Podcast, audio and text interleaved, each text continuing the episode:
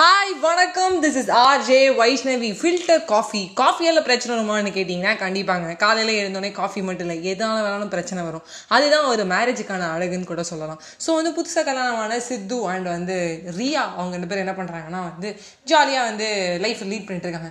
திடீர்னு என்ன ஆச்சுன்னா ஒரு நாள் காலைல வந்து ஆல்ரெடி ஒர்க் ஃப்ரம் ஹோமோட டென்ஷனில் ரியா வந்து காஃபி எடுத்துகிட்டு வந்து கொடுக்க. அந்த காஃபியில் எறும்பை பார்க்க பயங்கர கோவம் வந்து அந்த காஃபியை வந்து தட்டி விட்டாங்க தட்டி விட்டுட்டு செம்ம கத்து காஃபி சூடாக இருக்குது என்னங்க? அந்த பையன் சூடாக இருக்கிறத பார்த்து அந்த ஃப்ளாட்டே அதிர்ச்சு. உடனே என்ன ஆச்சுன்னா வீட்டுக்கு போயிட்டாங்க.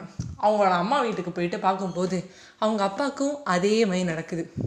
அதே காஃபியில் எறும்பு. எனக்கு தான் இந்த நிலமையான்னு பார்த்தா எங்கள் அப்பாவுக்கும் இதே நிலமை தானா? யாருமே காலையில் டென்ஷனாக இருக்கும்போது காஃபி கெட்டால் போட்டு கொடுக்க மாட்டாங்களா? ஏன்னா இந்த ஒய்ஃப்லாம் இப்படி இருக்காங்களோ? எதுக்கு தான் நான் கல்யாணம் பண்ணிக்கிட்டணும் அப்படின்னு புலம்ப ஆரம்பிச்சிட்டாரு. நேராக போய் அவங்க அப்பா வந்து காஃபியில் எறும்பு இருக்கிறத பார்த்துட்டு நேராக உள்ளே போகிறாரு அவங்க அம்மா கிட்ட.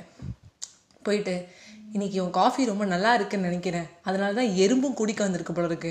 ஆனால் எறும்பு குடிக்க நான் விட மாட்டேன். எறும்பு வந்து சூடு தாங்காமல் எதனா ஆயிடுச்சுன்னா என்ன பண்ணுறது இருந்தாலும் உன் டேஸ்ட் நல்லா இருக்குன்னு நினச்சி தான் எல்லா எறும்பும் ஒன்றா திரண்டி வருது போல இருக்கு. இதில் எறும்பு இருக்குடா கண்ணா அப்படின்னு உங்கள் அப்பா சொல்ல அவங்க அம்மா உடனே ரொம்ப சாரிங்க மன்னிச்சிடுங்க நான் சரியாகவே சக்கரை பாக்ஸை வந்து மூடலை அப்படி சொல்லிட்டு மறுபடியும் புது காஃபி போட்டு கொடுத்து மறுபடியும் ஃபில்டரோட மனம் தாங்கலை. ஃபில்டர் காஃபினா அதாங்க செம்மையாக இருந்துச்சு. சாப்பிட்டதுக்கப்புறம் பையனுக்கும் கொடுத்துட்டு அவங்க அம்மாவும் அப்பாவும் கேட்குறாங்க என்னடா இன்னைக்கு காலைல விடிய காலையிலே வந்த மாதிரி இருக்கு.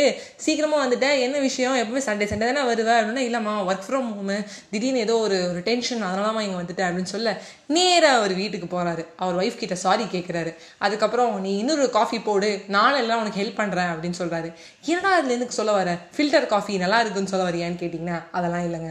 இன்னைக்கு நிறைய பேரோட லைஃப்பில் வந்து இந்த காஃபியில் ஒரு எறும்பு வந்த மாதிரி வாழ்க்கை ஃபுல்லாக பிரச்சனையாக தான் இருக்குது சின்ன சின்ன பிரச்சனைக்கெல்லாம் பெருசாக ரியாக்ட் பண்ணி இந்த காஃபியை தட்டி விட்டுடுறோம் அந்த காஃபியில் இருக்கிற அந்த எறும்பு எப்படி விளக்கணும்னு கேட்டிங்கன்னா இனிமையான நாலு வார்த்தை பேசினாலே போதும். அந்த சர்க்கரையை வந்து பாக்ஸை மூடுறதாகட்டும் பிரச்சனைகளை மூடுறதாகட்டும் அவங்களோட லைஃப் பார்ட்னர் மட்டும் இல்லை நம்ம ஃப்ரெண்ட்ஷிப் ஆகட்டும் இல்லை நம்ம அப்பா அம்மா ஆகட்டும் நம்மளோட பிரதர் சிஸ்டர் ஆகட்டும் நம்மளோட ரிலேஷன்ஷிப்பில் இருக்கிற ஒரு ஒருத்தரும் வந்து நம்மளுக்கு ஹெல்ப் பண்ணுவாங்க. அந்த ஸ்வீட்டான ஒரு வார்த்தையில். அவங்க தெரியாமல் பண்ண தப்பில் நீங்கள் இருக்கிற பிரச்சனையில் அதை தட்டி விடாதீங்க. உறவுகளையும் தட்டி விடாதீங்க. காஃபியும் தட்டி விடாதீங்க. ஃபில்டர் காஃபி சாப்பிட்டு ஜாலியாக இருங்க. பாய் பை நண்பர்களே.